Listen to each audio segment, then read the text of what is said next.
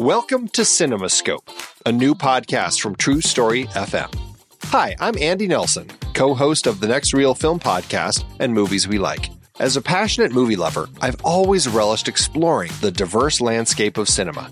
And when you look closer at the taxonomy of genres, subgenres, and film movements, you see an intricate web of interconnections and influences.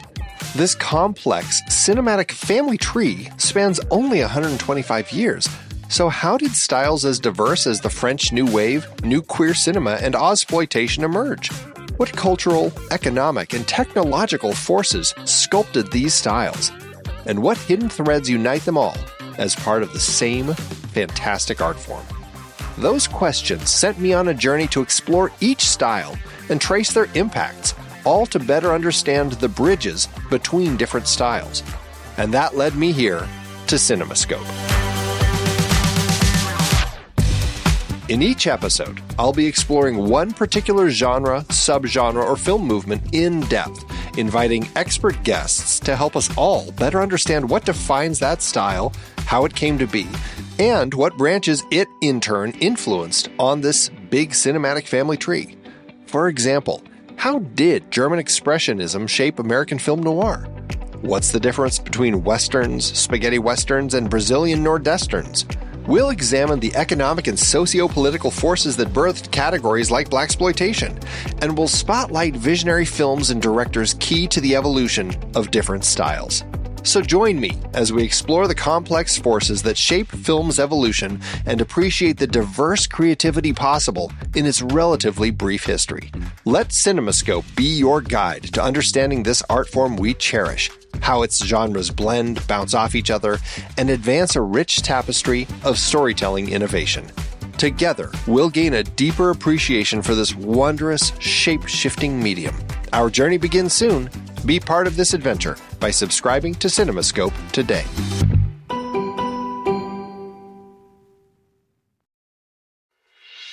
I'm Pete Wright. And I'm Andy Nelson.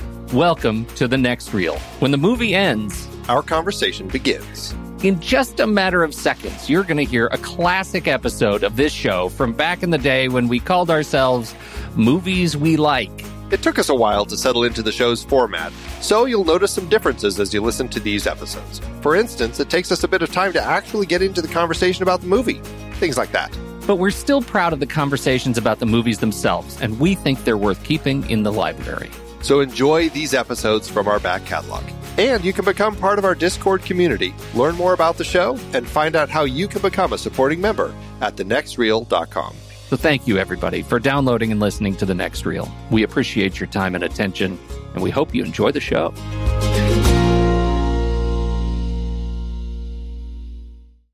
Do you know what I'm, do you know what I'm drinking? Yak's milk. Not your father's fucking root beer. I don't like that. Oh. I tried it and... Uh, Did you drink it over ice? Yeah, I also tried it with vanilla... No, uh, no, you else. Screwed it up.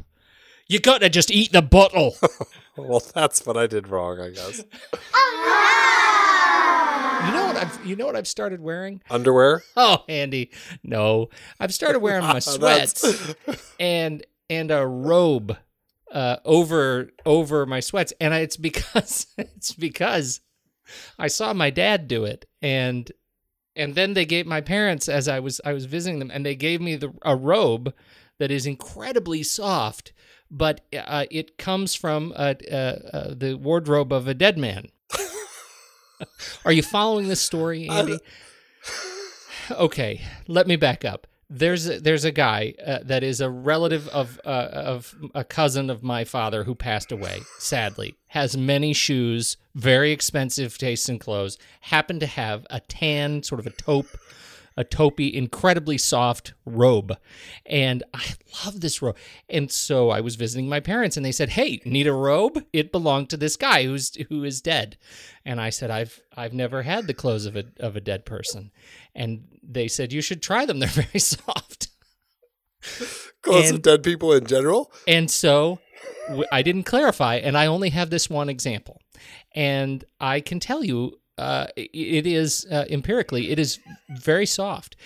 And then I see my dad parade around in an equally soft robe over his sort of lounge clothes, his sweat clothes. And so he... made me want to try it. And it's super comfortable. I've got this robe and this soft shirt and soft robe and my sweatpants. And it's uh, it's kind of a whole new me for podcasting right now. Did you want? Do you want to hear it again? You know who you're becoming? Who? You're you're becoming Michael Keaton from Mister Mom. You're gonna start watching soap operas soon. You start start not not. Be, you're gonna lose track of time. Oh, was I supposed to pick up the kids? You know, it was is when I started. It's when I got the glasses. We've talked about this before. I got the glasses, and suddenly when I put the glasses on at night, I'm kind of. I just need to really relax. Is it like, is it like your superhero costume? A little, a little bit, a little bit. It is. Yeah. Do you have any news? I nothing that could top that. Should we? Should we tell the people where we're from? Where are we from?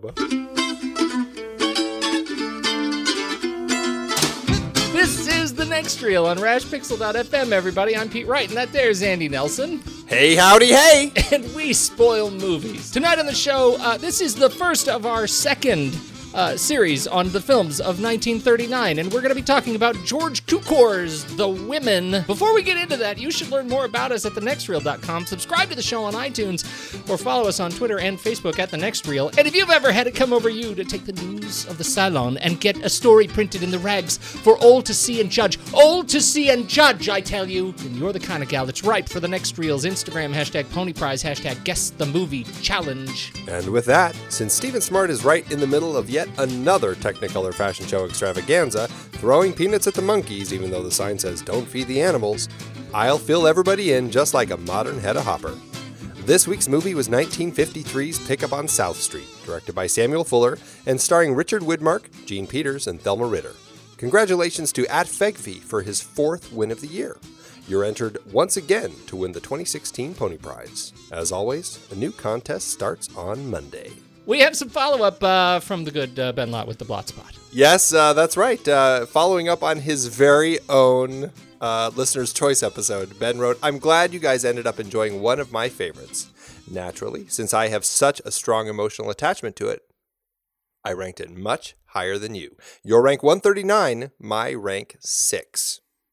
But I think lo- it was a it was a little kind of caught by that uh, O Brother block. The, the O Brother block. That's right. Uh, you know, sometimes I worry uh, that the O Brother block is uh, in the way of some of our ranking. And then nights like this come along and I think, whew, thank God we have that O Brother block. That's right. Andy, I think it's time. Let's do some trailers.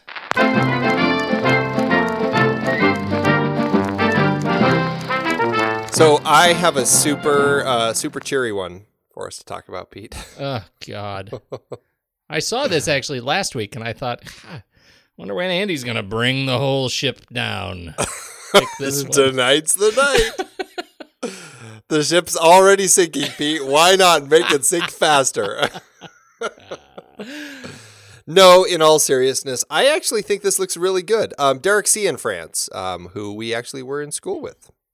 Uh, oh, I was my in film, goodness. Yeah, I was in film school with Derek, and uh, and this is his next film. After uh, several really interesting films that have caught a lot of uh, people's attention. The Light Between Oceans is his latest one, uh, based on a book, and it looks really, uh, really heartbreaking. It's about, there's nothing right about it. It's about uh, uh, Michael Fassbender and Alicia uh, Vikander? Vikander. Vikander. Really? I knew I was gonna, I knew I was gonna botch it, and she just won an Oscar and everything, and I still can't say her name. Anyway. They are apparently, uh, I don't know if they're hermits or what, but they live alone on an island. And uh, one day a boat appears and it's got a baby in it. And they say, hey, let's adopt this little baby. Free baby. Free baby coming in off the coast. And they make the baby their own. And uh, years later, they uh, are hanging out in town and they meet a woman who uh, happens to have lost her husband and daughter at sea. And the daughter is uh, just the right age to, to be the same age as their daughter. lo and behold, they realize, oh, this is her daughter, not ours. And and then it's the decision of, do we keep it? Do we give it to her? Who's the rightful parent now? Blah, blah, blah. And it just is uh, all set to rip your heart out.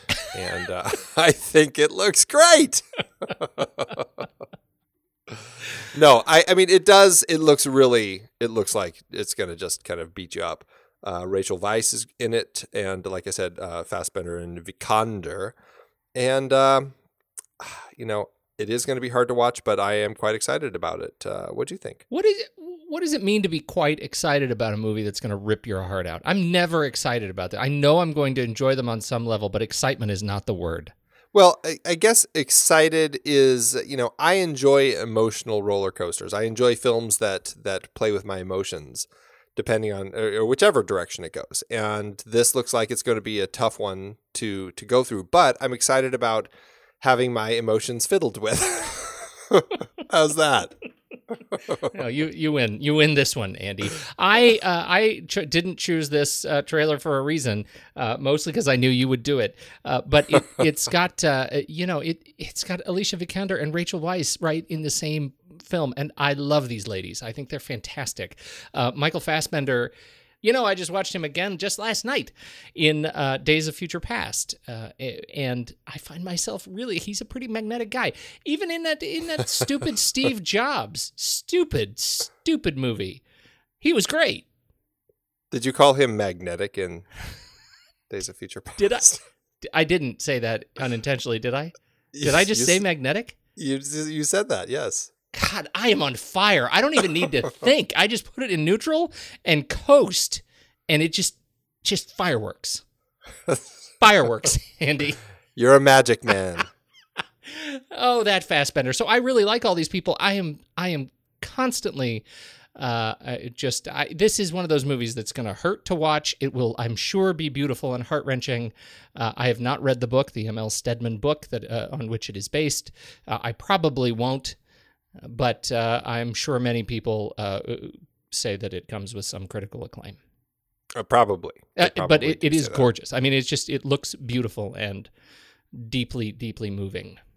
Yes, it does. It really does. I, I am, like I said, I'm looking forward to uh, having my uh, my uh, emotions be thoroughly uh, uh, destroyed. You know who, Thro- you know who would like this. Thrown by the ocean onto the rocky shore. Yes. You know who would like this movie? Your um, young children. You should take them. Yes. Family movie night, kids. The boat. Honey, free baby. Didn't I tell you how we got you? Jeez. Can I talk oh. about my trailer now? Oh, wait. You well, got to tell mine, us when does yours come it, out? It comes out September second. So uh, be ready to start September with some tears, everybody. Oh, dear. Mm-hmm. Well, okay. My turn. And I'm I'm kind of in a hurry because mine uh, is it, mine launches on March thirteenth if you're in Austin. It launches, Andy, at the South by Southwest Film Festival. Uh, and so hurry, if you're going to see it, get your tickets and get down there. This is, of course, you know what I'm talking about, The oh, Trust, yeah. Crime thriller starring Nicolas Cage, Elijah Wood, and Jerry Lewis. It's even that Jerry Lewis, I guess. Uh, this is, uh, th- I, I don't know what sort of, I, I had a whole other trailer in mind, and then this just came up. It was a front page of I M D B. This first trailer just came up with The Trust, and I thought, I, it's Nick Cage. I make constant fun of this guy. And and Frodo, of course I'm going to check this out. Of course I am. And you know what? It looks really weird and funny. These two cops, they are, uh, you know, they're just doing their jobs in a in a corrupt world, Andy, and they're investigating a drug invasion in a grocery store, and they find a bank vault. And that is where our story uh, ends up getting uh, interesting. It's got great music. I love the music of the trailer, the whole vibe. The second half of the trailer is, I, the first half I was kind of thinking, ah, meh. The second half, I was having a great time. Once it became a caper trailer, I was sold. Comes from Alex Brewer and Benjamin Brewer. Uh, you know, I'm going to call them the brothers Brewer, but they may be cousins. They, I don't know. Maybe it's just a coincidence. Uh, don't know anything about them other than they have not done a whole lot. This looks like their first uh, uh, big film. They've done some shorts. Um, and uh, it was written by Benjamin Brewer and Adam Hirsch. Also, not known for a whole lot beyond uh, some shorts. I have seen nothing of them. Uh, I uh, but I think this looks like a if if this is any indication of where they have come from, these guys are in for a funny career. That's what I'm saying. You know what I thought when I watched this trailer? I heard you laughing because I listened to it. So you, it can't be negative. I was actually uh, quite surprised that um, I, I it kept showing things that it seemed like it was going in directions I wasn't expecting. And so right? It's like, you know what? I, I'm going to really give this one a chance because it uh, really piqued my curiosity. Uh, these guys made me laugh. It seemed like a great pairing to have these two together. And uh, yeah. I will I will see it. This was that is this pairing is maybe the last pairing I would imagine with Nicolas Cage is Frodo. He looks he, he actually totally pulls it off, I think. Uh, he does. It, it takes a That's certain great. It takes a certain kind of character actor to match Nicolas Cage in this kind of movie. But this is the kind of movie that Nicolas Cage is made for. Yes. Yeah. So uh, I am uh, I'm a fan. I'm really looking forward to it. I think it looks great. Again, uh, opens narrow, narrow, narrow as in Austin, Texas release March thirteenth, twenty sixteen.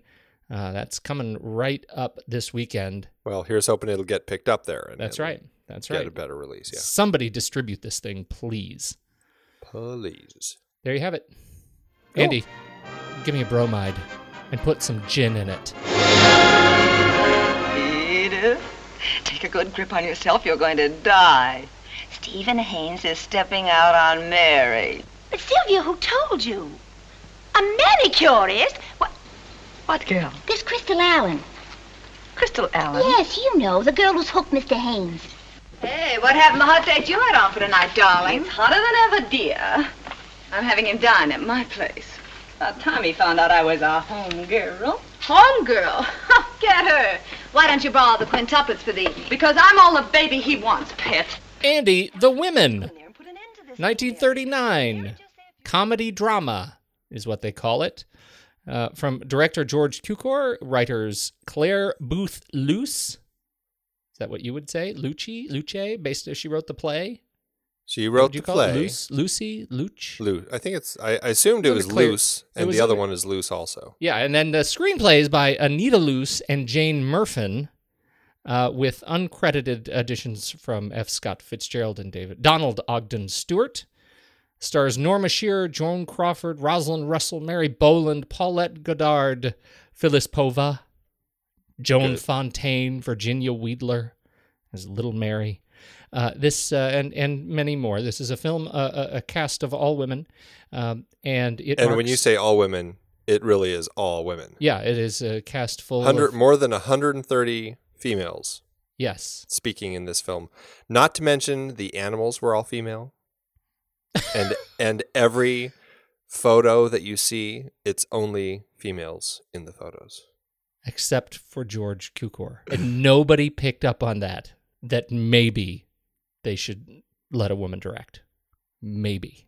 Maybe. But nineteen thirty-nine. nineteen thirty-nine. What are you going to do? All right. So the premise of The Women, uh, this is what I thought. I thought it's Sex in the City with no men, more women, and even less interesting story.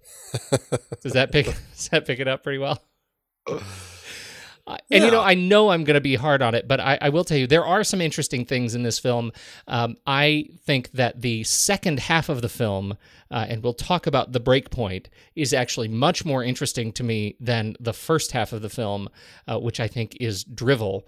Uh, the second half of the film offers us a glimpse at some incredibly interesting political and uh, legal and gender uh, history. Uh, that I think is definitely worth talking about. Uh, the the way the film kind of portrays it is is fluffy, and I I it was tough to watch. I didn't. I, I actually slacked you a number of times. Does this film actually end, or is it just a loop of nonsense like this all the way through? So, um, anyhow, what did you what did you think of it? Was I alone? No, no, you were not alone, Pete. No, you were not alone. You know, it's funny. Uh, Loose, uh, and when I say loose, I mean uh, Anita Loos, not Claire Boothe Luce, uh, Anita Loos, screenwriter. Um, she actually, I, I guess, claimed that it's always been men who find the women offensive.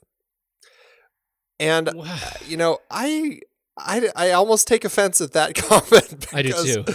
And, and I, you know, granted, she said that sometime in her lifetime, which was not in recent times. Right. Um, I, I'd, I'd like to think that that things have changed a little bit. And I, you know, I just found the story here. Um, like I really looked at this like, okay, what was it that made people interested in this story back in the thirties? What oh, was I'm it? I'm delighted that, to hear that, what you uncovered. Well, I, I'm not sure if I uncovered much, but I really struggled because I'm like, okay, there's got to be something that, that had made this play so popular that it played six hundred sixty-six times. They were proud of I'm that. Proud of it, which they were so proud of they actually put in the credits here. Um, I, I, I just struggled trying to connect with it. I, I really had a hard time with um with opinions and advice that was given. Um, there were some elements that I liked. There were, were some bits of dialogue and some confrontations that I liked uh, quite a bit. Um, but on the whole, I really had a hard time with this. I, I found it to be um, just a just a very dated film. And even looking at it uh, through those glasses, saying, "Okay, I'm going to put my nineteen thirty-nine glasses on and watch this as if I am watching it back then," I still just you know have a difficult time really finding it a, a film that I find much worth in.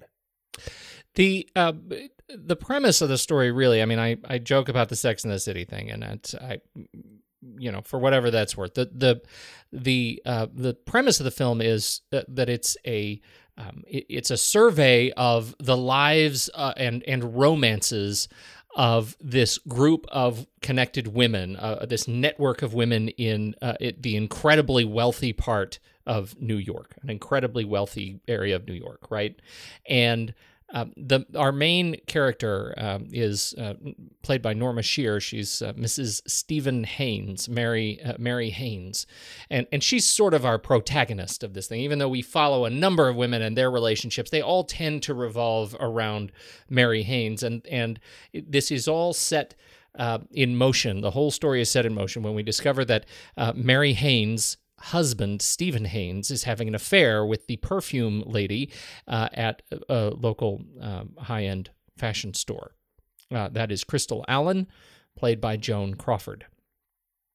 And the thing that really rubs me the wrong way about this movie, uh, and this I know is a reaction that is that that is marked by the datedness of the film, is that it It doesn't make any of the women look good, right? It it really demeans and diminishes every one of the women in this film. There is not a strong woman of integrity uh, among them.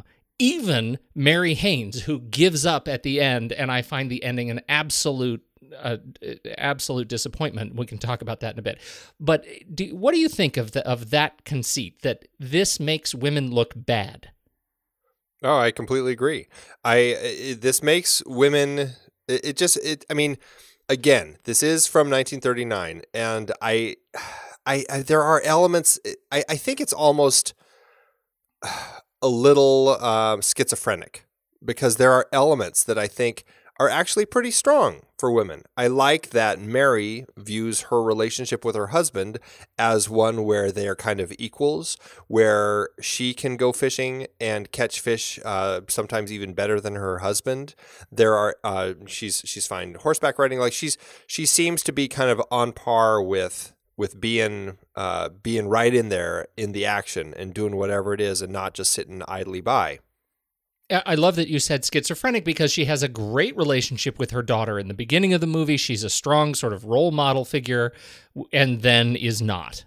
Right, exactly. And that's and that's it. It's like it goes from these things where it's like women doing strong things and being strong to, um, you know, I mean, her mother, the wise old owl, giving her advice of, oh, you know, these men, they, they just need these things because they don't know how to Uh, to change things in their life, and the only thing that they, they think they can change is is having another woman on the side. And I was just like, this is the advice your mother gives you, and that it's okay, and just to kind of go along with and, it. Yeah, don't talk about it. Don't t- don't confront him about it. Keep it a right. secret, just like I did with your father. Right. It's like, wow, this is horrible. And I was glad to see again that she's just like, are you nuts? This is there's no way I'm going to do this. And I was like, okay, well, this is interesting. She's not going to take her mother's advice. And then she didn't, and she ends up getting divorced and going through the whole proceeding. And then it it all crumbles because it, it's like they, they set some interesting character elements up for her and some of the other women. And then it all crumbles because in the end, she's like, she says that she has to swallow her pride because what is the line? I wrote it down because it made me so mad. Um, her mother, her mother's like, Mary Haynes, haven't you any pride? Pride? Not at all. Or, or no pride at all. That's a luxury a woman in love can't afford. Uh, it's like good grief. She has to she basically has to forego, you know, the the strength that she has found as a woman who can do her own thing and forego it because she's not been able to get past the loss of her husband. And even and, and now she knows that her husband is miserable with this this other woman that he cheated um cheated with um when she when he was uh, with Mary, and uh, and he wants out of that relationship, and and so Mary willingly accepts him back and basically forgives him, and it's almost like saying, yeah, he can do whatever you want, and and you know, sure, you can leave him or whatever, but hey, you know, if you swallow your pride, you can get him back and just suck it up like nothing's wrong. Because I'm a woman in love. Oh man, it just uh, that really bothered me. It's just like and and like you said, it's like what sort of example is she setting for young Mary? She's not setting any good example. I mean, it's it's a terrible example to set. You know, you know what's actually interesting you bring up young Mary, and I think I may have spoken too soon. Young Mary is about the only character in the film that has any sort of spine. Uh, and, and I find that ironic. It's young Mary who ends up kind of sort of speaking truthfully and authentically to her mother about what she's heard. It's young Mary who stands up to this awful Crystal Allen, Joan Crawford's character, uh, in the in the bathtub, which is a very strange scene. Uh, but it it is uh, it's young Mary who actually has the sort of integrity that you want. These you want at least some character in the film, some adult protagonist level character to display uh, as a role model for children. None of them have it, uh, and uh, it, it is young Mary who ends up being the being the character that you can sort of latch onto only briefly. Yeah, you're right. I, I don't find I don't find the women offensive at all. Certainly not for the reason I feel like she is implying. I'm gonna really be stuck on that. This yeah. loose comment. No, it's strange. It's strange. You know, and, and something else about the writing of this, and I, I think the film sets it up in a way that um, I thought was was interesting and kind of fun, but also incredibly dismissive of all the characters. That when it, it starts the film, and, and I can say, okay, one reason that they do this, where they, as they introduce each actress playing one of the characters, they show an animal. So you get... Uh, oh, here's here's uh, um, uh, Norma Shearer playing Mary. She's the deer, right? Yeah. And then you get uh, then you get Joan Crawford playing Crystal, and she's the leopard. Mm-hmm. And you know, Sylvia is the black cat, Flora is the monkey, Miriam is the fox, Peggy is the sheep. There's owl. Oh, uh, cow, Edith uh, the is the cow. The horse. Yeah, right. It's. It's just, it's just, it's silly. So I found this uh, this quote in this review of the film on this uh, the website, uh, this blog, A Crowded Bookshelf. It's telling that the movie opens with the credits. Each star is given an animal that she represents. Some of the characterizations are kind, but others not so much. There are some cliches, including cats, tigers, and child star Virginia Weidler as a lovely fawn. Rosalind Russell and Joan Crawford, the film's two villains, are represented by a hissing cat and a panther, respectively. What the viewer immediately is clued into is what kind of personality each character pos- uh, possesses. It's a funny bit, but not necessarily because the writing is clear and the characters are drawn so unequivocally that you'll immediately understand which woman uh, you are meant to root for, who are you meant to scorn, and who you are meant to loathe. The writers, while witty, aren't exactly subtle, nor are they interested in complex, difficult characterizations. And I think that sums it up pretty well. It's just, you know, these, these are very... Uh, just kind of sketches of of these women characters. And sure, they have some fun lines and stuff, but for the most part, I just, I didn't find any of them that interesting to uh, to, you know, follow. And I kept referring to my page because I wrote down what all the animals were. I'm like, oh, okay, she's the sheep. Sure, I can yeah. see that. That that's the problem I had with it, is that I knew from the moment they started this, they open up the credits with this this the the animal parallelism, right? The symbolism. It is wearing that symbolism so heavily on its sleeve, this film, that you that you realize the film probably doesn't have anything of merit on its own to say in these characters. If they're gonna, if they're going to just hit us over the head with the symbols of what these, I mean, these classical symbol, animal symbols, uh, what they mean, and align them so heavily to these to these women, they're they're going to do disservice to the actual characters. That's that's what I felt, and maybe that that helped me sort of prejudge the film in maybe a negative way. You know, maybe I should have watched it without watching the credits, but it it really put a bad taste in my mouth at the very beginning. And, you know, this is, it was one of those things where I went kind of like tried going back to the thirties and going, okay, maybe for the audiences there, they really can already connect with most of those actresses. I mean, it's, it's kind of like the stable of of all the top M G M actresses at the time. It's like, you know, all the big ones are in there. You know, okay, so I'm like, okay, so it's kind of cute. It's kind of fun. I can see kind of why they would do something like that. It's just a it's just a fun way to kind of give us this this broad sense of these actresses, especially because there are so many of them. And, and having little, uh, you know, shortcut like that might be something that could help. So I was like, okay, I can kind of, I can give it that. But at the same time, like I, I read from that bit, it just leaves it so broad that it just seems like they didn't try that hard. Uh, let's talk about George, can we? Um, before we do, one more thing in the script that I think just, just keeps oh. us from really identifying well with yes. with these type of women. This may be is, it. Yeah, I mean, we have this this Technicolor fashion show in the middle with some completely outrageous uh, fashions by uh, the designer Adrian. And, uh, I you know, I think... it speaks to the world of fashion that it doesn't seem that it's changed that much in my eyes. that that fashion show fashion is usually interesting to look at, but you would never ever see anyone wearing any of them. What was the deal with the woman wearing the dress with like the spikes coming out of the back of her hand, that giant post uh, of I'm jewels? Sure. I mean, there there is some ridiculous stuff in here. Some crazy, crazy. And, and there was ridiculous outfits even when they weren't at the fashion show. I liked the uh, the outfit that Sylvia is wearing uh, early on in the film where she's got like eyeballs all over her shirt. Very strange. But the thing I was going to say is that after the fashion show, when they're all kind of, you know, going on and trying on clothes and everything, we have this uh, this model walking around in this nightgown, and Mary looks at it and it's like, oh, how is how much is it? And she's she's like, oh, it's two hundred dollars. This is a two hundred dollars nightgown in nineteen thirty-nine. In today's dollars, that is basically a three thousand three hundred dollars nightgown. I, who are these women? It's like this. You said Sex and the City earlier, and I think that is it. I mean, these are women who just don't have a sense of reality and are living in kind of this this fantasy world where they, they spend three thousand three hundred dollars on a nightgown that uh, will hardly see the light of day, just maybe their husband's eyes, and that's it. It's it's it's a different sort of mentality, and maybe the film is trying to kind of comment on that type of woman, but it doesn't seem to in my eyes. No, it, it really doesn't. It certainly doesn't make a very good case, uh, whatever it's trying to do. Um But but again, moving to, to George. Yeah.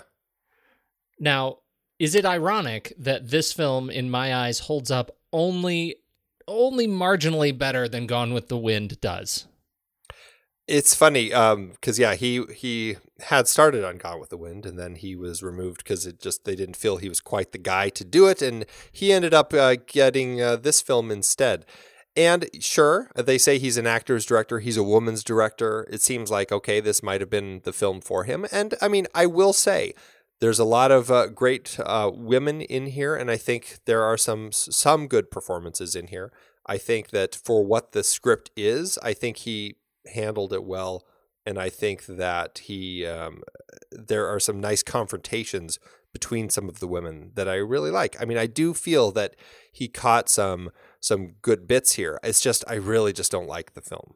Well, I, I think he got some okay confrontations. I think, in general, my opinion of these of, of the large majority of the film is that it is way too many voices on screen at once, uh, talking over one another at once. This is a film that I think technically the audio uh, was not able to keep up with the vision of what they wanted to do. I think maybe they could have come up with a film like this, uh, you know, with so many voices today talking over one another, and still allow us to really hear and figure out what what we should be focusing on on some of these big screaming matches.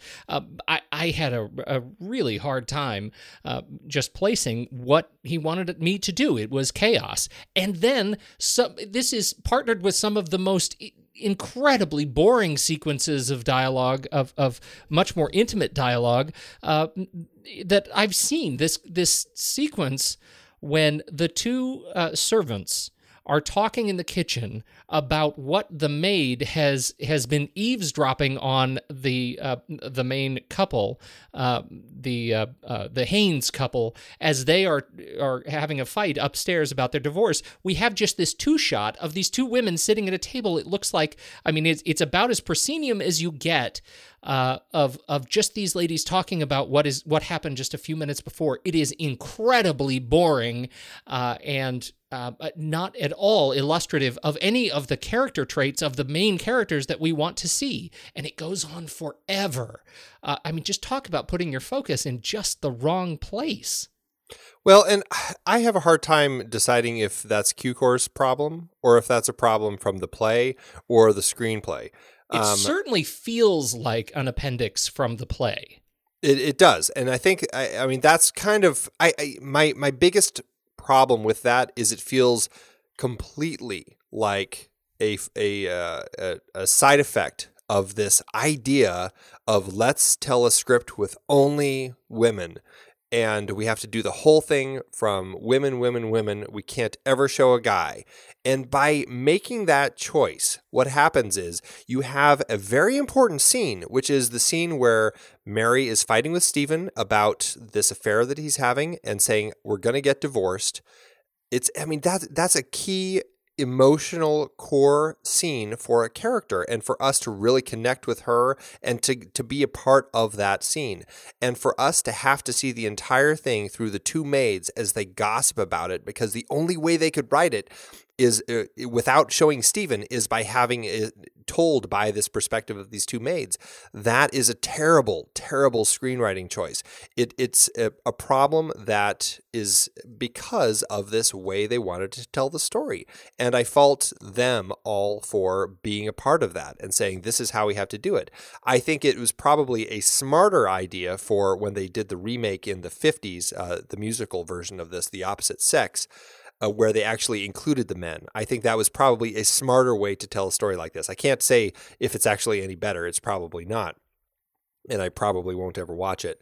Um, but, well, but, well, and wasn't but, it remade as a film again in two thousand eight, right? This oh, was sure, the Diane yeah. English film. Have you seen that one? No, I haven't seen that this one either. One, I, I, I this, heard it was even worse than this. As did I. Meg Ryan, Annette Bening, and Eva Mendes. And yeah, oh my goodness. Uh, it was, it was another, it, Yeah, it, this one also actually uh, stayed true, I believe, to the no women or, or no men on screen until the end. I think they show the male baby, um, but uh, but that's it, it's the same thing. So I uh, I agree with you. I think it's I, I couldn't help but really latch on to the Bechdel test while watching this film. How ironic is it that, and I recognize the Bechdel test is, you know, a modern invention, but how ironic is it that we have an entire film with hundreds of women all named, and the only thing they ever talk about is men. This is a yeah. whole movie that failed. I mean, talk about missed opportunity. Oh, yeah. It's I and I mean it's it's marketed that way, you know, the the poster and everything says, you know, and it's all about men, as yeah. if they needed to find a way to draw men into the odd uh, to the crowd to watch the watch the movie. I don't know. I I feel like it was just a fail on all parts, and uh, you know, I, I don't know. I just I think that what people liked at the time was probably that they felt there were some some strong women and some strong women confrontations. Um, in retrospect, I just don't think that you can say that. I really don't think you can. Uh, is, final comments on George Cukor. Are we done with him? Uh, the only other thing I was going to say about him, which I thought was pretty interesting, is that later in life, he really apparently did not like the fashion so- show sequence and uh, didn't want it to be a part of it anymore. I guess that sequence actually was removed from many screenings for a long time, and it wasn't until, gosh, I think in the last you know fifteen, twenty years or so when uh, Turner Classic Movies actually reinstated it into the film, and that's how it's been shown since. But there was a very long period of time where that fashion show sequence was actually excised, which I thought was, you know, I mean, I, I didn't care for it. Um, I thought it was interesting that they actually removed it. And they also shot a black and white version of it as well, which they included in, I guess, some theaters where they couldn't show color. I I really didn't understand why well, they had that other version. You know, we should talk a, a little bit about what it is and what it marks, because I don't think we've done that. I mean, it, it, it right. is really jarring in the film that halfway through, or about fifty minutes in, I think, the movie, which is all black and white, stops, and the all the ladies go to this fashion event, and then the movie changes to color, and then it becomes this sort of stage play of a, a fashion show that's like eight minutes long with no dialogue. Oh, I, I thought it was ten. Ten minutes. It was longer, yeah. Oh, goodness. Well, it felt like thirty. uh, in color, and it shows the most bizarre high fashion, just in and out and off stage, on stage. Uh, and, and of course, it doesn't hold up very well by by sort of production standards. If you're used to looking at sort of the New York fashion scene, that that you feel like it's, it's very nineteen thirty-nine. It, um, but it is um, it, it changes the entire perception of of the film and into this color, modern, beautiful, uh, vibrant thing, and then the life gets sucked out of it again, and you're back into black and white. I found it such a strange choice to shoot this in color, uh, to shoot the film in black and white if you're going to put this jarring thing in color. It really makes me sort of realize, I mean, I, I certainly understand why Cukor would hate it uh, later in life. It seems like just a really strange decision, and it it, it didn't fit for me Uh, structurally, uh, in the way that I would have expected to like take a break from the film, sort of like an intermission uh, a- as a chapter break. Um, it it is much more jarring than that. It doesn't let you sort of reset, because after we we fall right into more drama uh, of the ladies actually as they start going through the clothes. So I, I couldn't figure out why they why they did it. I couldn't make a case for it. Um, I don't know. It just didn't make any sense. I mean, I, I could see why they did it. It's, you know, it was probably a way for women of the time, people of the time, uh, to, while they're watching the movie, to see some, it's like to go to a New York fashion show. And I think a lot of, a lot of audiences never had that opportunity. It's not like they all had Project Runway on their T Vs all the time. I mean, they didn't have that opportunity. And to go to a movie theater and actually get to see a fashion show, I can see kind of why they would do it at that time, where people would, you know, you know, they get to pay their their whatever it was and to get to see this. Okay, now, that's an that is an interesting perspective. But Andy, ten minutes. Oh no, no, no! I'm not saying I'm Andy. Not, come on, man. I, I agree. You you are insane. You are making the case. So you think it's a it's a cultural win, right? You think it's a cultural win that they included this for the for ladies of the time in, um, you know, East Podunk, it's, who never had a chance to go to New York to actually see a fashion show. Uh, yeah, I think it actually, it's it's weird. I think, again, it ends up being schizophrenic, because I think it serves two purposes. I think it uh, is a chance for people who have never gotten to see a fashion show to actually go kind of sit in, in on one and just see all these crazy fashions for ten minutes, because they are kind of crazy, as I've already said.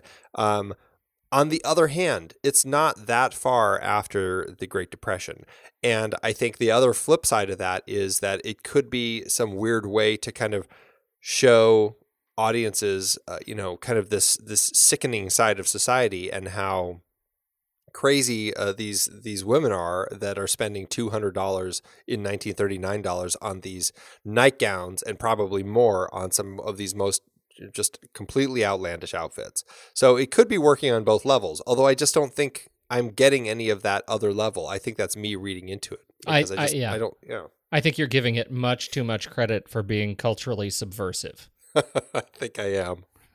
I'm just wanting it to be more, Pete. I just really do. You know, I want it to be more, Andy, because I want nineteen thirty-nine to have represented something bigger than than what I have discovered so far, given how much people, ta- you know, trot it out as the best year of film in history. I am not seeing that. Not with this film, certainly. Certainly not. All right. So uh, we've talked a little bit about uh, Adrian, the costumes. Uh, mm-hmm. Shall we talk a little bit more about the pro- rest of the production, cinematography, production design? Let's, uh, yes. Let's do that. Cinematography by Oliver T. Marsh and Joseph Rutenberg. Uh, now, we've already talked about some of the things I've been super disappointed in the film in terms of just how they portray some of these appendices from the stage play. Uh, I will say that in particular, and I found myself thinking this out loud, I was thinking out loud, huh, nice shot. Uh, there is a scene where we have Norma Shearer after the, um, uh, as she's walking out of the little waiting room after the fashion show, and there is a really long walk directly toward the camera uh, as she is she's walking in uh, and going to her dressing room. And I thought, that's really interesting. Another sequence, the opening sequence, the camera work and the editing in particular, as we are walking in and out uh, through the rooms of the uh, of the spa, was fantastic and really kinetic and and uh, I thought really energetic. I, I mean, I agree with you there. I, I I had no problem with the way the camera work was done. I actually thought that, it, considering the type of film it was, a very talky, um, gossipy sort of film with just a lot of women, I thought that the camera moves were nice. And I actually did like some of the the, the framing. I didn't have the problem that you did with Cukor as far as um, the the way that the, the scripting was, as far as how the audio and everything. I, I felt I found that I followed it pretty well. And uh, I also liked the way that he and uh, the cinematographers um, actually framed the shots. I liked the kind of the groupings of the women, and I, I kind of, I don't know, it just seemed to work for me the way that they they framed everything. I mean, it wasn't anything too fancy, but I thought it worked. Uh, I thought it worked fine. Yeah, I, I think they actually ended up, some of those sequences, they ended up portraying just the physical movement of the women in the spa, I thought was just really funny. I mean, that that was the the part of the comedy that that really struck out for me, or or uh, stuck for me, I should say. Um, and uh, and and I think that's the piece that leaves kind of a lasting impression, is just watching these women in nineteen thirty-nine try to exercise. Uh, and be pushed around by their by their coach, you know, uh, and uh, getting getting their facials and all of this stuff. I mean, that's a real uh, that that's sort of an iconic bit of history uh, that that I found super amusing. Yeah, it was pretty funny.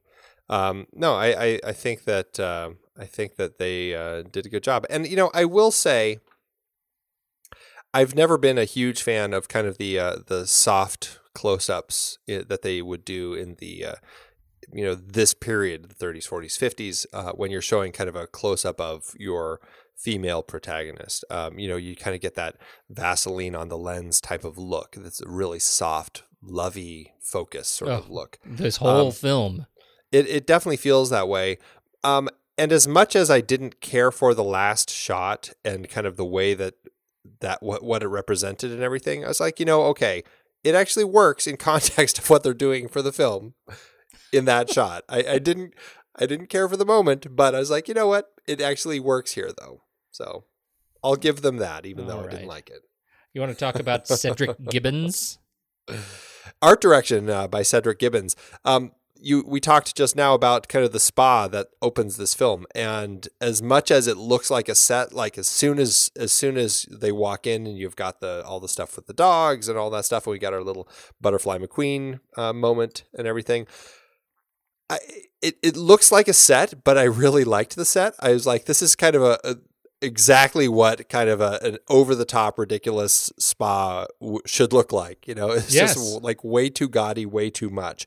Um, Cedric Gibbons, I, I think, did did a great job here with the design, both here, the the the Reno Divorce Ranch, kind of all of this.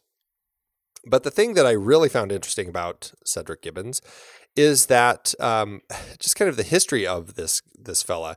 Um, not only is Cedric Gib- Gibbons credited as the guy who designed the Oscar, he ended up getting um, thirty-eight Oscar nominations for Best Art Design and won eleven of those.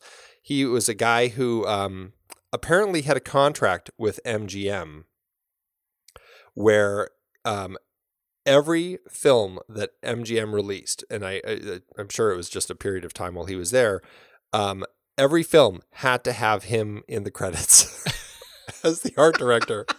So he's credited with like fifteen hundred films oh, that he worked on. Oh my goodness. His I M D B page is bananas. It's nuts. It's just insane that this was kind of this. I, I, I it boggles the mind that How somebody does... could come up with a contract like this. It says he actually only worked on, like hands-on, physically working on about one hundred fifty films, which is still a lot of films. But uh, it's just, you know, he's credited with like a ridiculous amount. And it's great that he's like the guy who's, you know, designed the Oscar and everything. But it's like there's this weird bit of film history with this guy. It cracks me up. How does one get that kind of contract? I don't know. I don't know. That is unreal. It is a really strange contract to get. I mean, he has, he's just like an insane amount of of uh, uh, credits, and it makes me wonder. It's like how how do you tell which are the ones that he actually worked on, and which are the ones that he just had a credit on because yeah. of his contract? I mean, do we have reason to believe that he is uh, he actually did this film? He did like forty films in nineteen thirty-eight. Oh, I know, it's crazy. No, I it, from what I read, he did actually work on this film. Okay, that's crazy. But then he was also working on The Wizard of Oz this year, so. I think he wow. did get an Oscar nomination for that one. So I, I assume if he's getting an Oscar nomination that he actually worked on it, but I don't even know if I can say that. Like, I don't know how that works. Wow. Isn't that weird? Yeah, that is really crazy. Yeah. Mm, so that's Cedric me Gibbons. Some of that. Right. uh, you want to talk a little bit about some of the cast members that stick out to you? You know, I mean, there's, there, uh, I, I like the pack of women. I mean, Norma Shearer, I think, works well as Mary. I think there are issues that I have with um, the character. Um, I don't know if I have issues with her so much. I mean, maybe she might be a little, um, I don't know, a little, what's the word? I, I want to say um, uh, just kind of easy as far as, I mean, as far as her character arc, which I guess she's the one who kind of has is she kind of grows and then kind of regresses over the course of the she, film. She's her character arc is a circle. Right. It's not an arc. It's a full this circle. Is, but, but, you know, I agree with you. And, and that was my, my perspective in terms of her portrayal of this character. She was the most likable of the lot. Um, She wasn't by design, uh, really. Yeah, by design. I mean, she had to be. She had. She was the only uh, one of the group that actually sort of stood out, uh, with with the exception, I think, of uh, Florence Nash as Nancy Blake, who who I think she was the the other sort of subdued, kind of stoic of the group that I thought was was kind of interesting to watch. Uh, but but in terms of, of I, I, I, who was who was that? Because I couldn't for the life of me remember. Short, she was the short writer who had. She I've been with the tribe of. of headhunters in New Guinea or whatever her line was at the end. She's, she was the one who, who she was a writer. At the end? Well, she's in it several times oh, throughout the film. For some reason. Yeah. Yeah. Anyhow, so I, I think that there are, in terms of, of people who just sort of stand out, uh, you know, I thought Norma Shearer was great. She was the most likable. She was the one that I, I sort of found myself uh, having a natural affinity to. I think in, in that respect, I, I totally agree with you. I really dislike the, the way this character was written, but the way the character was portrayed, and I think, you know, I, I think you could say the same for many of the characters in the film. Um, I, I, I did enjoy their performances of these terrible characters. The one thing I will say, I mean, she has several scenes that I actually enjoyed quite a bit. Um, one was the scene where she talks to her daughter about divorce. Um, now, again, I kind of, I, I kind of have to go back to saying this is this this is the thirties, nineteen thirty-nine, yeah, this yeah. is nineteen thirty-nine.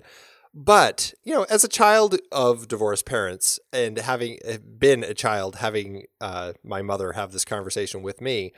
I actually really appreciated that this was in a film in nineteen thirty-nine. I'm like, you know, this is I, I this is a tough conversation for any parent to have to have. Yes. And I really enjoyed the way that she did that. I, I enjoyed uh, Virginia's kind of reaction to it. It did feel very much like you know, child acting in the thirties. Mm-hmm. But that being said, I still appreciated it. And I, I appreciated her trying to be tough for her mother and the way that she kind of walks out and she's kind of, she's got that quivering lip. I, I really enjoyed the way that they did the scene. Um, I also enjoyed um, Norma's performance several times when she's like on the phone and she's she's really trying to keep it in. And, you know, she's she's great with kind of holding that the wet spot in her eye without yes. letting the tears roll out. She does that really well here. Yes. We see it like every time she's on the phone pretty much. But uh, yeah, no, she's she's a good she does definitely uh, delivers good phone. She's yes, like, she uh, what's his name uh, does good phone. Bob Newhart. She does Bob Newhart level phone, or I should say Bob Newhart delivers Norma Shearer level phone. Wow. There you go. There you go. Uh, and I agree with you that uh, to talk just a little bit more about Virginia Weidler, her, uh, her performance as she goes into the next room. Yes. Mommy, I have to go wash my hands. She's totally holding it together. And I thought if this were a movie made, like I- imagine this movie made today, Uh, doing that thing. I mean, she would have gone into the room and, and like really done some, she would have done some damage or somehow got, you know, done something really horrific. And in this movie, she just grabs the wall and starts saying, "Oh, mommy, dearest. Oh, daddy, darling." She kept saying, "Daddy, darling." Oh, how quaint the thirties it was, were. It was really quaint. It's, you know. Just awful. Um, but, but, but, it, but I like what they did because that to me felt like the way that, that, uh, you know, a child who has been trained how to act. I mean, not, and when I say act, I don't mean act as in perform, but I mean, this is how in proper society, this is how a woman behaves. And this is how a little girl who is learning how a woman behaves um, would try to behave. And I, I actually felt that it worked pretty well for me. I, I agree with you. I actually, I actually agree. I'm surprised, but I do. um, all right. Uh, Joan Crawford was uh, appropriately despicable. Yes, and uh, I guess that she and Norma Shearer, actually, uh, there was some real tension between the two of them, and I thought that was interesting that they uh, chose to cast these two uh, to play these roles. So that was, uh, I thought that was kind of an interesting bit of casting here. And, mm-hmm. you know, Joan Crawford is uh, an actress I haven't seen a whole lot. I feel like the only other thing I've seen her in is uh, is um, uh, uh, Whatever Happened to Baby Jane. So I've got kind of a... an interesting spectrum for her. Wow. That's not, that's not great. I know. I, oh man. Wow. I'll have to do some more. You uh, should catch up on Joan some Crawford Joan Crawford. I know. I really need to. Wow. Yeah. Oh, okay. Well, I thought she was, uh, I thought she was perfectly, uh, uh, she was perfectly hateful in this film. It, and uh, absolutely resented, uh, you know, her, her role in this little, um, cohort. Um, and she she was she was really sociopathic, you know. I mean, she just didn't. She totally missing the the any sort of moral cues um, that that were put out. I think several of the characters you may have been able to categorize as as you know sociopathic, but in, in her case, she really was pretty textbook, uh, and I think that made her interesting to watch. Um, and actually, I should say, in terms of how that character was written, that's the one that I don't have a problem with. For for sort of nineteen forty, nineteen thirty-nine portrayal of of diabolical woman. No, she yeah, was, she's great. She was bad, and she was great being bad, and it's a character, it's a villain. I mean, it was a good, it was a good sort of social villain. Uh, so she's um, yeah. There, there's something about the kind of the wickedness that she has, and I I like how she's not. I mean. There's something about that uh, antagonistic character where she shows no shame about it either. And when when Mary actually confronts her um, after the fashion show, uh, Crystal is like, "Yeah, whatever. Well, I'm going to keep doing it. So tough." Yeah. And you know, yeah. And, and I, I mean, that was actually another scene that I actually really liked the dialogue in because I thought it was two strong women confronting each other about this common man between the two of them and how Mary was trying to stay on the side of right. And Crystal's just like, screw it. I, yeah. you know, whatever. And I love that line as, uh, as she kind of is finishing up and she's, you know, um, I can't remember what Mary says, something about, um, you know, uh, buying clothes that uh, Stephen will like, or don't buy that one because Stephen won't like it. And Crystal's just like, oh, don't worry. Anything that Stephen doesn't like, I just take it off. It's just awful. That was like, I was yeah. like, okay, this is a great, uh, just a really fun catty line. Yeah. I, and I liked that. And it also reflected, I thought, well, the the way that they were playing around, getting around the production code. Right, right. Um, there. So, do you were there any other of the the women that you specifically want to call out besides uh, Norma Shearer, Joan Crawford, Virginia Weidler? Um, I, I loved Rosalind Russell. I thought she was great as Sylvia. She mm-hmm. has, she, um, you know, in like uh, My Girl Friday, stuff like that, she really has that uh, that fast patter down. And I, I think she does a great job here of being that character. Yeah, I, I found her uh, just pretty annoying.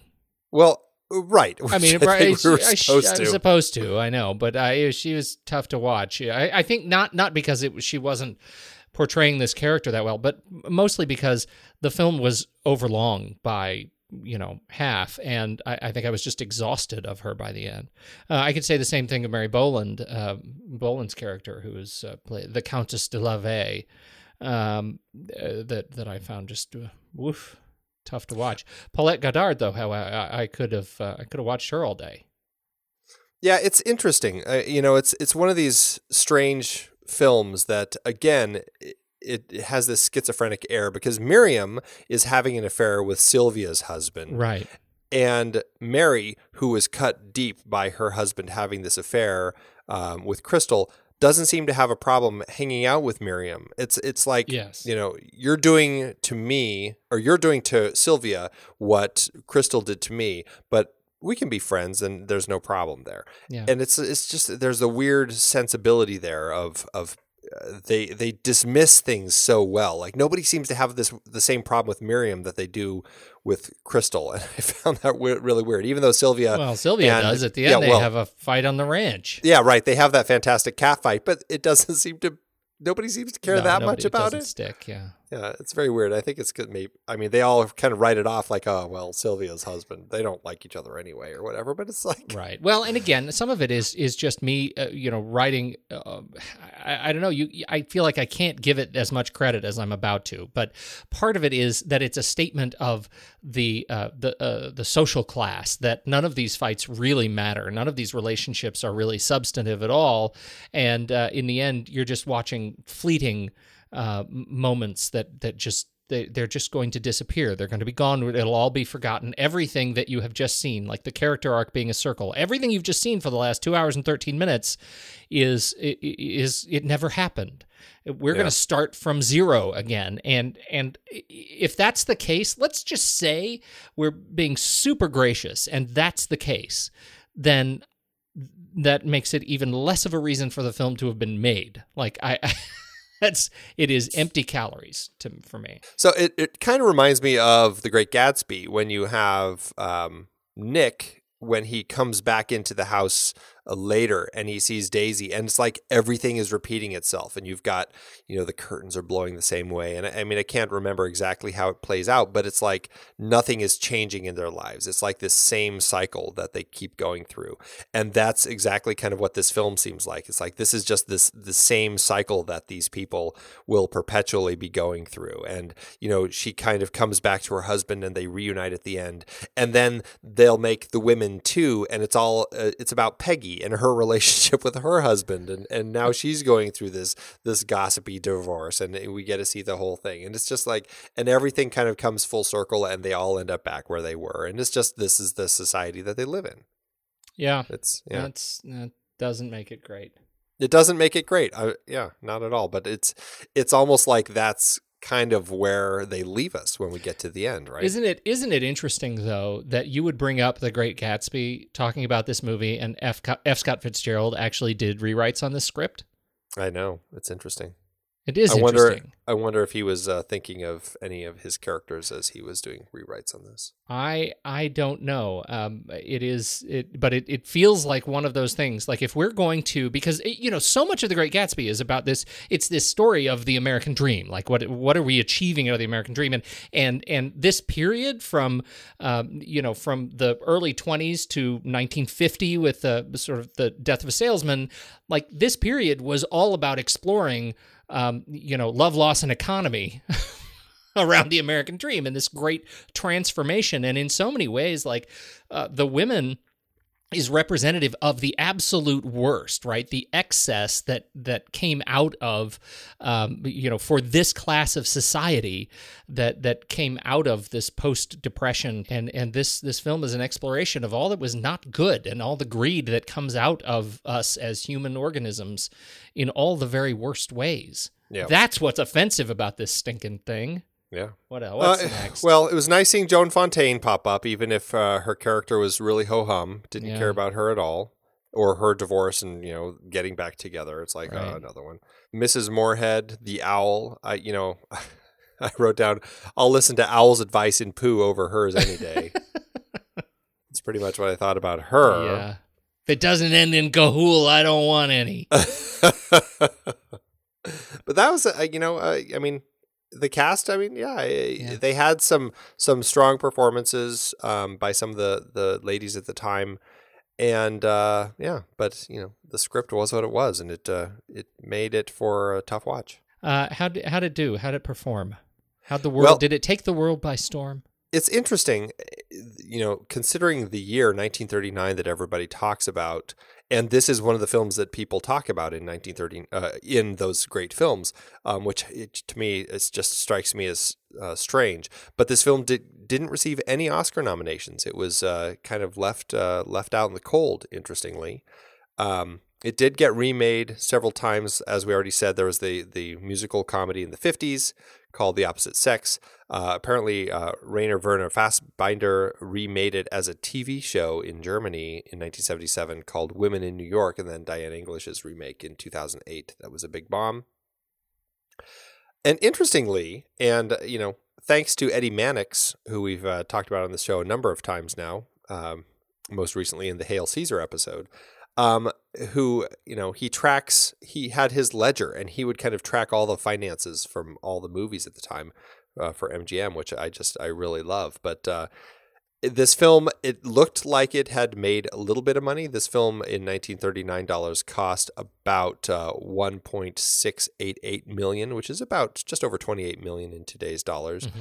Um, but because of the print and advertising budget, which is about eight hundred forty-four thousand dollars or about fourteen thousand dollars in today's dollars, this film ended up losing money in nineteen thirty-nine. Wow. Which I thought was uh, interesting considering how great it was supposed to be. It ended up making about two point two million dollars, which is about thirty-eight million dollars adjusted. So all told, it ended up losing about thirty-three thousand dollars per finished minute in adjusted dollars. Wow. Yeah. All right. Now I feel a little guilty about the last hour and ten minutes.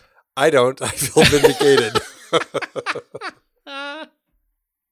I mean, not to pile on, but wow.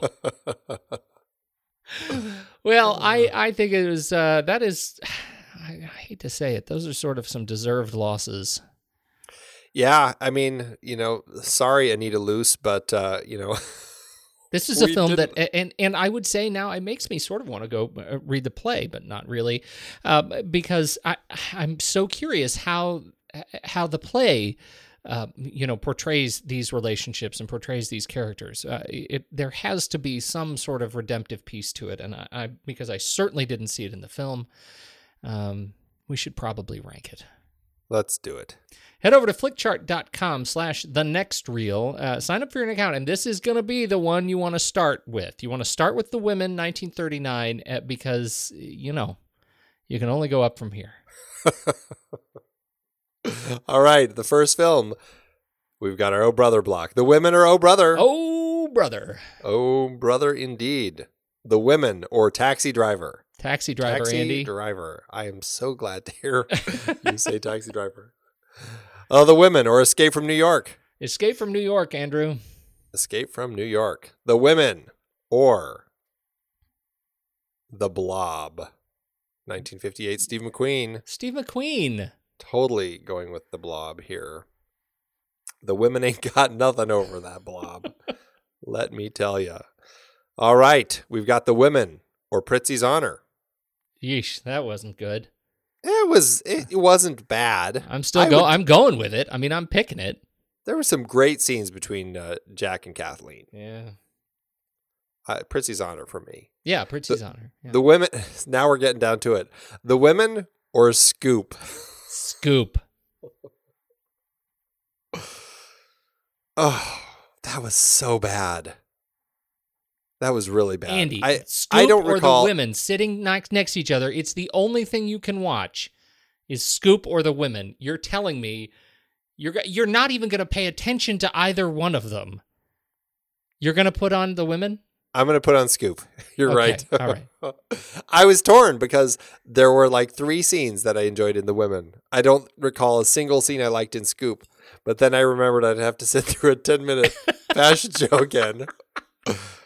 I'll take Woody Allen, terrible movie anyway. Yep. But uh, all right, The Women or Under the Cherry Moon, Pete. Under the Cherry Moon, Andy. And I know you're going to say the same thing.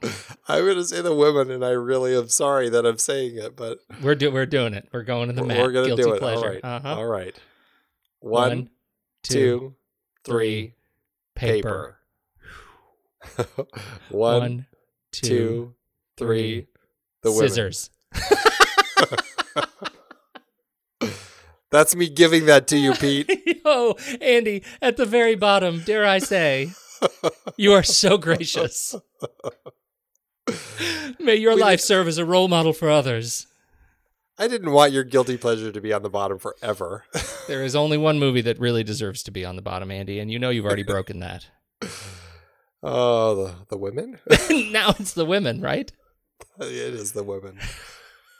Oh, man. Wow. nineteen thirty-nine. What kind of year is this? You know, I was hoping we would do these nineteen thirty-nine series and just find just gem after gem after gem. Yeah. And thus far, I mean, there have been some good movies. Um, and, you know, there have been, uh, there's a great movie in there, I think. But for the most part, it's like, gosh, what is it about nineteen thirty-nine? I, I hope we get to the bottom of this with our next four films. I do too. And, you know, I, I have to bring up some historical context here because there was something we totally forgot to talk about, which was these divorce ranches. Oh, yes. Right? How did we forget that? This was the most interesting part of the research about this film, and it has nothing to do with the film, apart from the fact that they set the second half of the film there. These divorce ranches. Had you ever heard of anything like this? No, they have totally different ranches in, uh, in Nevada now. Oh, that was good, Andy. That was good comedy. It's all changed. This there is this period from nineteen thirties to the, to the early sixties where uh, Reno, Nevada had the most liberal divorce uh, uh, rules uh, in the nation. Uh, and so it, as it as it happened in other states, other cities, you, you'd have to have a really specific case to get a divorce. And, and you know, one example here I found is uh, in New York, you could only get a divorce if if one spouse could prove that the other spouse had been adulterous. You'd have to have pictures, you'd have to have witnesses, and and even with the evidence, you'd have to wait a full year before filing a divorce and eventually being granted one. So it was really hard to get a divorce. Nevada in Reno had, had nine grounds where you could get a divorce: impotency, adultery, desertion, conviction of a felony, habitual drunkenness, neglect to provide the common necessities of life, insanity, living apart for three years, and extreme cruelty, entirely mental in nature and required no proof at all.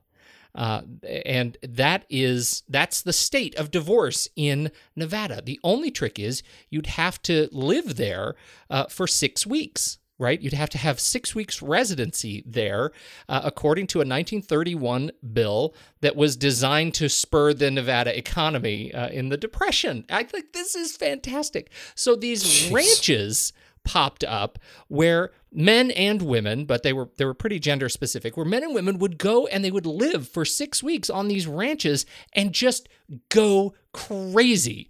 It's like uh, Rumspringa for the for the Pennsylvania Dutch kids. It's like it's just going crazy. They would just go and they would have affairs with ranch hands and they would drink and they would debauch, and it was just, that was the thing that they would do. Where wealthy people would go and just go crazy in Reno for six weeks while waiting for their divorce to clear, and then they'd have a big celebration on their last night, and then they'd go back to their real life. And that wow. was the setting of this, the second half of this film, is all these ladies end up, and that's part of the comedy of the second half of this film, is all these ladies show up at this ranch, and and they're all, it's like dominoes fall. They're all getting divorces. Like, they were all part of the society, and now they're all cowboys, and they're wearing these terrible Western outfits uh, and, uh, you know, just sort of parading around, making a big show of themselves. And, and, uh, and so uh, I, I just... thought it was hysterical that this had happened. According to this book, uh, The Divorce Seekers, a photo memoir of Nevada dude wrangler, uh, and in this case, the dudes are not just men, but women too. Anybody who comes from out of town uh, to work a ranch is, is called a dude. Um, they say uh, mental cruelty, uh, with the most popular charge being it, it could cover a wide variety of complaints, even something like, quote, she talks to me when I'm trying to read, or, quote, he interrupts me while I'm trying to write. That could be grounds for divorce in Reno. Jeez. Right? This is uh, that is fantastic history. I knew nothing about that history, and I think it is uh, that is it, that is the gift of this movie that I got to learn about these Reno uh, these Reno Depression era divorce ranches. And brilliant. What a gift it was. What a gift. Uh, so, so with that gift, uh, what did it leave for your uh, star rating over on letterboxd dot com oh. slash the next reel? Well, segue. Uh, it, it left me a big fat, uh, I don't know, what's the lowest we can go? Zero. Yeah, no, it's a Actually, zero. Well, it's you a can't really, half star, but... half star, quarter I'm, star. I, I'm at a half star because, like I said, there are a few scenes I like. Yeah. And uh, a, a few bits of dialogue, and um, that bit of history really uh, is fascinating. So half star just for divorce Half facts. Star for divorce ranches. I will take that. Oh, good. All right. Well, where do we go from here, Andy? Please, for the love of Pete, tell me we do something better after this. I, I hope so. I guess we'll find out. We are going to be uh, skipping on over to the Old West, actually, over here in Arizona, in Monument Valley. We're going to be joining John Ford on his stagecoach. John Ford. John Ford's got to bring us something. I hope so. I'm rolling the dice on you, John. Come on. I've seen this one uh, in film school. Um, I have very vague recollections of it, and I'm curious to rewatch it and uh, see what I think this time. All right. Let's do it. Before then, though, I gotta go to bed. All right. I'm gonna go try getting rid of these Reno jumpy wumps.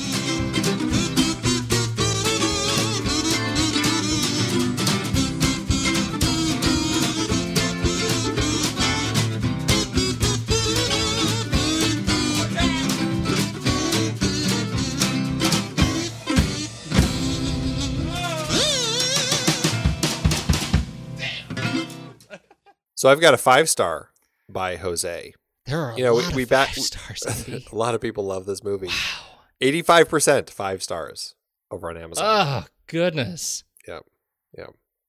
That's a lot of people who love this movie. And so considering the, the uh, I don't want to say vitriol, but considering the uh, the negative comments that we had to say about it, I figured it was worth reading a five star just to see what people had to say. I agree. And with this you. is this is Jose from nineteen ninety-nine watching it on V H S, who says, one of the greatest and still most underrated Hollywood comedies about the lives, lies, and tricks of a few high society, quote, friends. Cukor is superb in its direction. He looks so comfortable directing only women. I don't recall seeing Cukor in the film. But that this is one of his gayest films. Not even man appeared as an extra. The women full the screen with wonderful gowns, hilarious dialogue, and catty fights. Norma Shearer in her heartbreaking specialty. She knows how to learn us the immensity of the problem if Joan Crawford steals your man.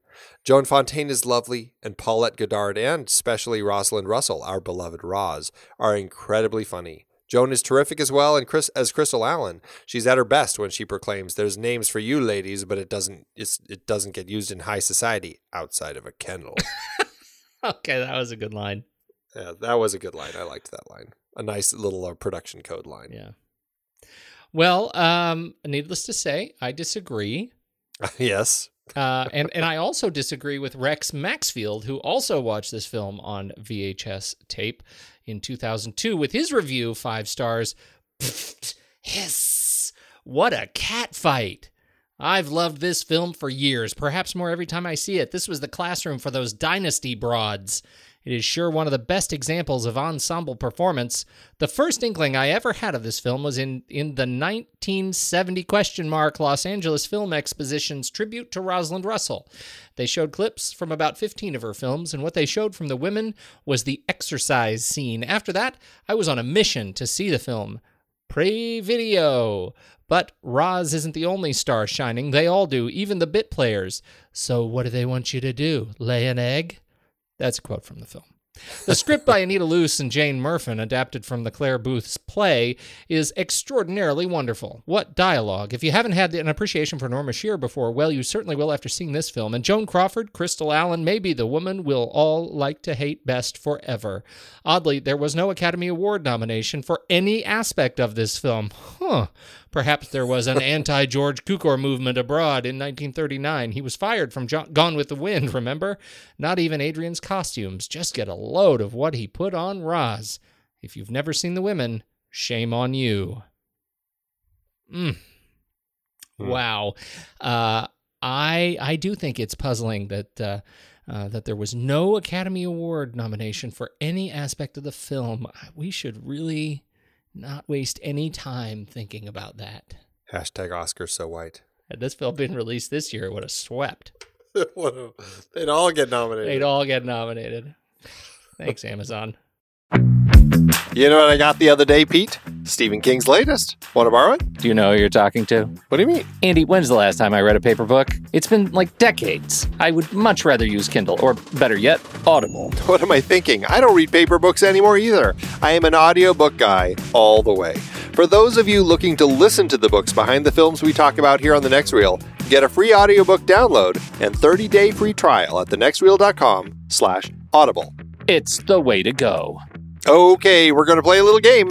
I'm going to name a series from season five, and you try to guess how many movies from it were adaptations. I'm getting better at this. nineteen thirty-nine. Gone with the Wind. Wizard of Oz. Goodbye, Mister Chip. Uh, Out of the Baskervilles. Nice. Meryl Streep. Uh, Kramer versus Kramer. Uh, Sophie's Choice. Uh, French Lieutenant's Women. Nice. How about Naughty Children? Uh, uh, The Bad Seed. Uh, Village of the Damned. The Innocents. Nice. Uh, your favorite, David Mamet. Claire Boothe Luce. Oh, I figured you'd nail that one. We've covered lots of great movies that started as books. Books like Metropolis, Manhunt, Ministry of Fear, The Great Escape. So many great movies from so many great sources, and they're all on Audible. Producing this podcast is a lot of fun, but takes a lot of time. We've dropped the dynamically inserted ads because they're so annoying and have no connection to our content. Plus, they just jam those things in wherever they see fit. We listened to you when you said you didn't like them, so now we're directly appealing to you, our dear listener. Please consider an Audible subscription to help support The Next Reel and our family of podcasts. I have been using Audible along with my family for decades now. I love it, and I have read hundreds of books through it. I couldn't be more pleased with their service, and I know you'll love it too. Head to thenextreel.com slash audible and get your free trial. It really helps us out, and you have a world of over two hundred thousand audiobooks open to you. So much great material available. Dive in with a free thirty-day trial at thenextreel.com slash audible. Start listening to amazing audiobooks of your favorite movie source material with your first free audiobook today. That's thenextreel.com slash audible.